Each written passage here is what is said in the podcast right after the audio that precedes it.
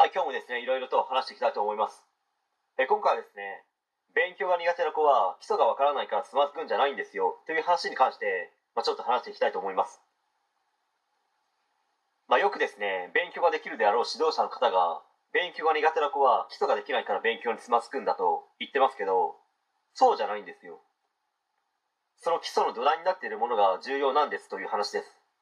まあ、例えばですね、家を建てるときに基礎や土台になる部分って、コンクリートの部分だと思いますか？ではそのコンクリートの下の部分が不安定だった場合ですね、しっかりとした家って建つと思いますか？その家を買いたいですか？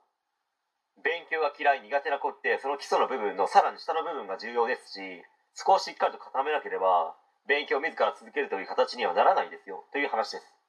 まあ自分みたいなですね、学生時代に勉強を強烈にこじらせた人間、こじらせまくって大変なことになってしまった人たちをですね、多く見てきたので、信憑性は高いと思います。カビでもですね、カビキラーを吹きつけて、表面的な部分を除去してもですね、根源を断たなければ、またカビルンルンは大量に発生しますよね。勉強が苦手な子、嫌いな子に対してもですね、その根源を断たなければ、ずっと勉強したくない、やりたくない、嫌いというですね、呪いにかけられたままです。なので、そのかけられた呪いをですね、解き放たなければならないわけですよ。では、その方法は何があるのか。まあ、これはですね、自分の中で固まった一つの解決方法のうちの一つなんですけど、まあ、前にも話しましたけど、まず勉強が嫌い、苦手な子の意識を変える意識改革をすること。二つ目はですね、様々な知識を吸収させ、基礎の土台になる部分、知識の土台を作ること。まあ、これをすることによって、まあ、全員かと言われたらそれはわからないですけど、